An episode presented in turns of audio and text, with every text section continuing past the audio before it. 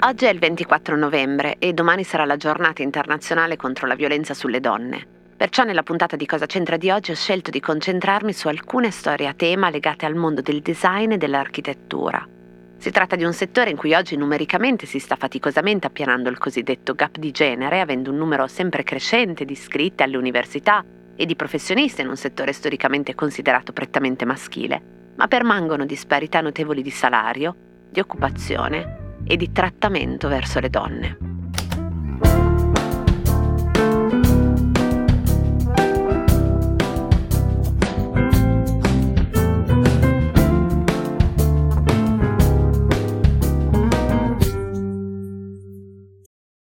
This episode is brought to you by Visit Williamsburg.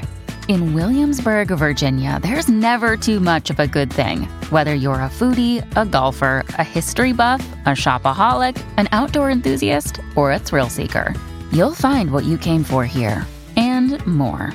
So ask yourself, what is it you want? Discover Williamsburg and plan your trip at visitwilliamsburg.com. Cosa c'entra la questione di genere con l'architettura e il design? Si chiama E1027. E sta per Eileen. 10 è il numero corrispondente nell'alfabeto alla lettera J di Jeanne. 2 alla lettera B del cognome Badovici. 7 è il corrispondente della lettera G, Gray, cognome di Eileen. I due si innamorano. Badovici compra un terreno sul mare in Costa Azzurra. Eileen vi costruirà uno dei capolavori dell'architettura modernista, la casa che porta questo nome, E1027. Ma poco dopo la fine dei lavori, nel 1929, i due rompono. Badovici allora decide di ospitare in quella casa l'architetto Le Corbusier e Le Corbusier, su quelle pareti bianche, pulite, razionali che Eileen Gray ha studiato per la loro casa, per la casa sua e di Badovici, decide di realizzare dei murales coloratissimi, per di più disegnandoli nudo. Sono murales che alludono alla bisessualità della donna.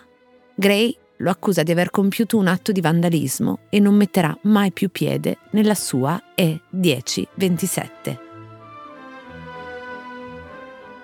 Lina, vai a fare un caffè.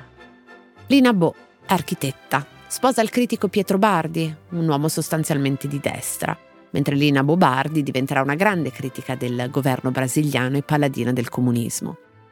Lina costruisce per loro una casa, oggi sede dell'Istituto Bobardi, ribattezzata la Casa di Vidro perché è fatta di vetro circondata da alberi, da fiori, da uccelli. Una casa che Lina riempie di oggetti e di persone curiose. Chi frequenta le loro cene racconta che quando i toni della discussione politica si alzano, Pietro è solito mandare sua moglie di là con qualche scusa, tipo fare il caffè per lui e per i suoi invitati. Cini, non hai coglioni per lavorare da sola. Nel 1963 Cini Boeri, a 39 anni, lascia lo studio di Marco Zanuso per avviare la propria autonoma carriera professionale.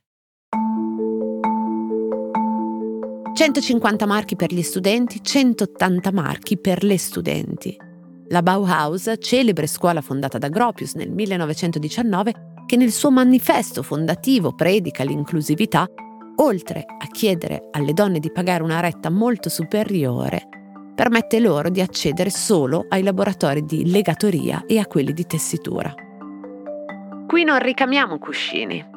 Per il progetto dell'unité d'habitation di cui abbiamo già parlato a proposito di un cosa c'entra sulle Corbusier, l'architetto francese rifiuta di coinvolgere la talentuosa Charlotte Perriand, autrice di molti mobili che negli anni 60 verranno messi in commercio esclusivamente con la sigla LC, Le Corbusier, ma le chiede di progettare le cucine, appropriate per una donna e una madre.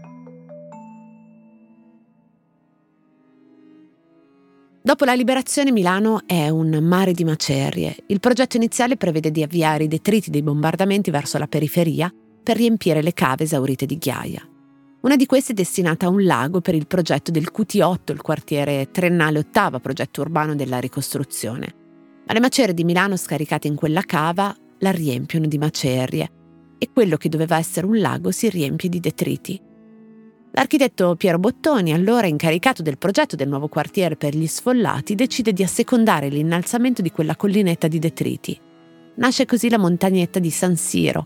Bottoni la chiama Monte Stella, in onore dell'allora moglie, la scultrice Stella Korczynska, morta nel 1956.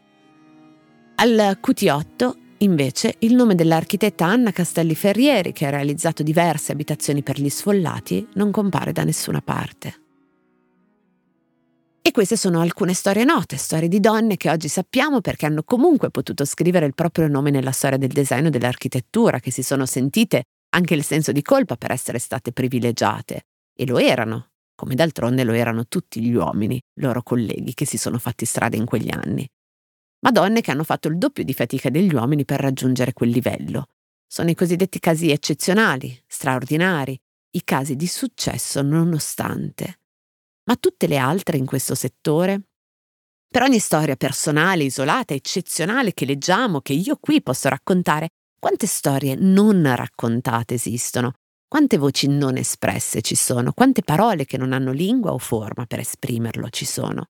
È finita la fatica? Abbiamo chiuso in questo settore con i pregiudizi di genere?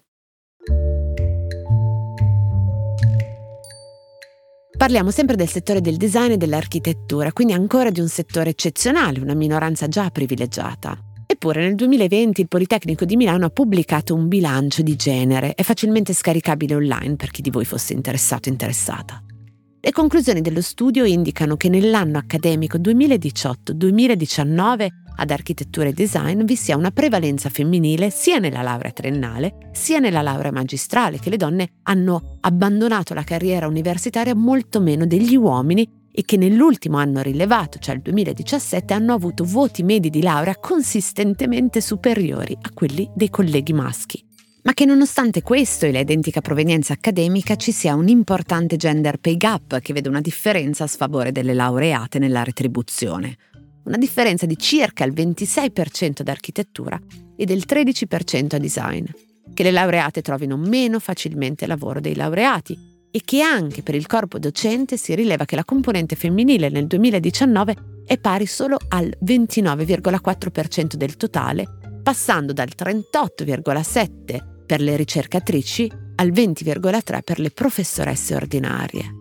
E questa è Milano. Ma un'indagine di Quifinanza di qualche tempo fa su tutto il territorio italiano concludeva che gli architetti maschi percepiscono addirittura il 40% in più delle colleghe. Al nord un professionista uomo guadagna sui 30.000 euro annuali, mentre una donna si ferma a circa 18.000 euro. Al sud parliamo di 15.600 euro per un professionista contro i 10.600 euro circa per una professionista. Tra i 56 e i 60 anni gli uomini arrivano a una media di oltre 29.000 euro l'anno, mentre le donne a 18.500 euro tra i 51 e i 55 anni. E questo è tutto l'emerso oggettivo, i numeri, i dati.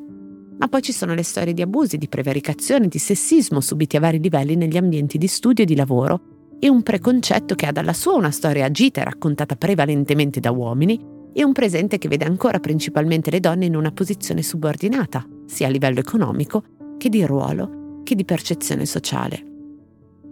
E me una sensazione diffusa è che le poche donne che riescono a farcela, anziché tenere la porta aperta con un piede per far entrare le altre, si infilino nella stanza degli uomini lasciando sostanzialmente che la porta si richiuda velocemente alle loro spalle.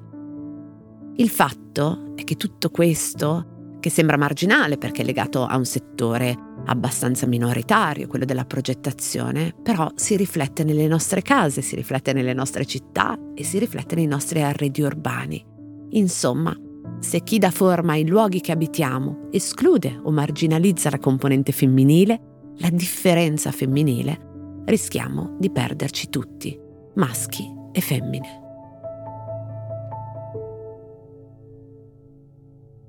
Vi rubo ancora solo qualche minuto Spostiamoci a Padova adesso. 192 corsi di studio attivi nell'Ateneo frequentati in prevalenza da studentesse che rappresentano più del 60% degli iscritti totali. Le studentesse sono presenti con percentuali nettamente superiori a quelle maschili nei corsi di studio delle aree di istruzione, discipline umanistiche e artistiche, scienze sociali, giornalismo, informazione, sanità e assistenza sociale. Invece l'accesso alle discipline scientifiche e tecnologiche, le cosiddette STEM, scienze, tecnologia, ingegneria, matematica, resta prevalentemente maschile, benché le femmine iscritte a ingegneria si laureino in corso più degli studenti, ottenendo voti di laurea superiori. In Italia le laureate in ingegneria sono il 26,6% dei laureati totali in questa disciplina, eppure la disoccupazione femminile è quasi il doppio di quella maschile, mentre la retribuzione media è più del 30% in meno. Insomma, la superiorità femminile nelle performance degli studi non si traduce in alcun vantaggio. Nel marzo del 2023 il centro studi CNI, Consiglio nazionale degli ingegneri, ha pubblicato un bilancio di genere che ci dice che considerando l'intera popolazione italiana femminile laureata, la frazione in possesso di un titolo universitario in ingegneria rappresenta ancora solo il 7% del totale. Do questo dato oggi perché Giulia Cecchettin si sarebbe dovuta laureare proprio una settimana fa, proprio in questo Ateneo, proprio in una disciplina in cui è ancora fortissimo il gender gap, ma proprio in quei giorni veniva uccisa. In Italia, nel marzo del 2023, erano 277.201 le donne laureate in ingegneria. Mentre registro questa puntata, l'Ateneo di Padova fa sapere che il nome di Giulia Cecchettin sarà aggiunto a questa lista.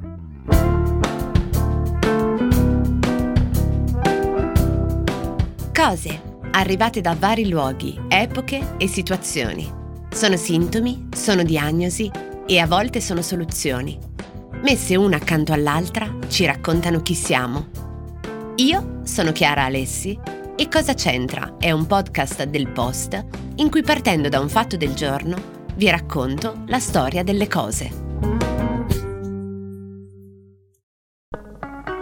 Morning, cioè il podcast che faccio ogni mattina per il post, si potrà ascoltare gratis senza abbonamento dal 10 al 19 maggio. Partiamo dall'inizio. Sono Francesco Costa, sono il vice direttore del post. Ogni mattina da ormai tre anni mi sveglio presto per leggere tutti i giornali e poi raccontarli dentro Morning e non solo, insieme alle notizie, alle cose più importanti, alle cose da sapere, cerco di raccontarvi da giornalista anche un po' di dietro le quinte dentro Morning, dei giornali, dei meccanismi che fanno l'informazione.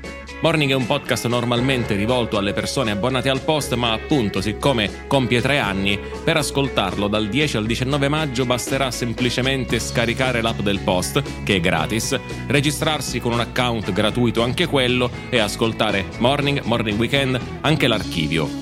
Se volete, se siete curiosi, è una buona occasione per provare. Prometto che ascoltando Morning non vi mancheranno poi per tutta la giornata gli argomenti di discussione, prometto anche che non parlo sempre così veloce. A presto!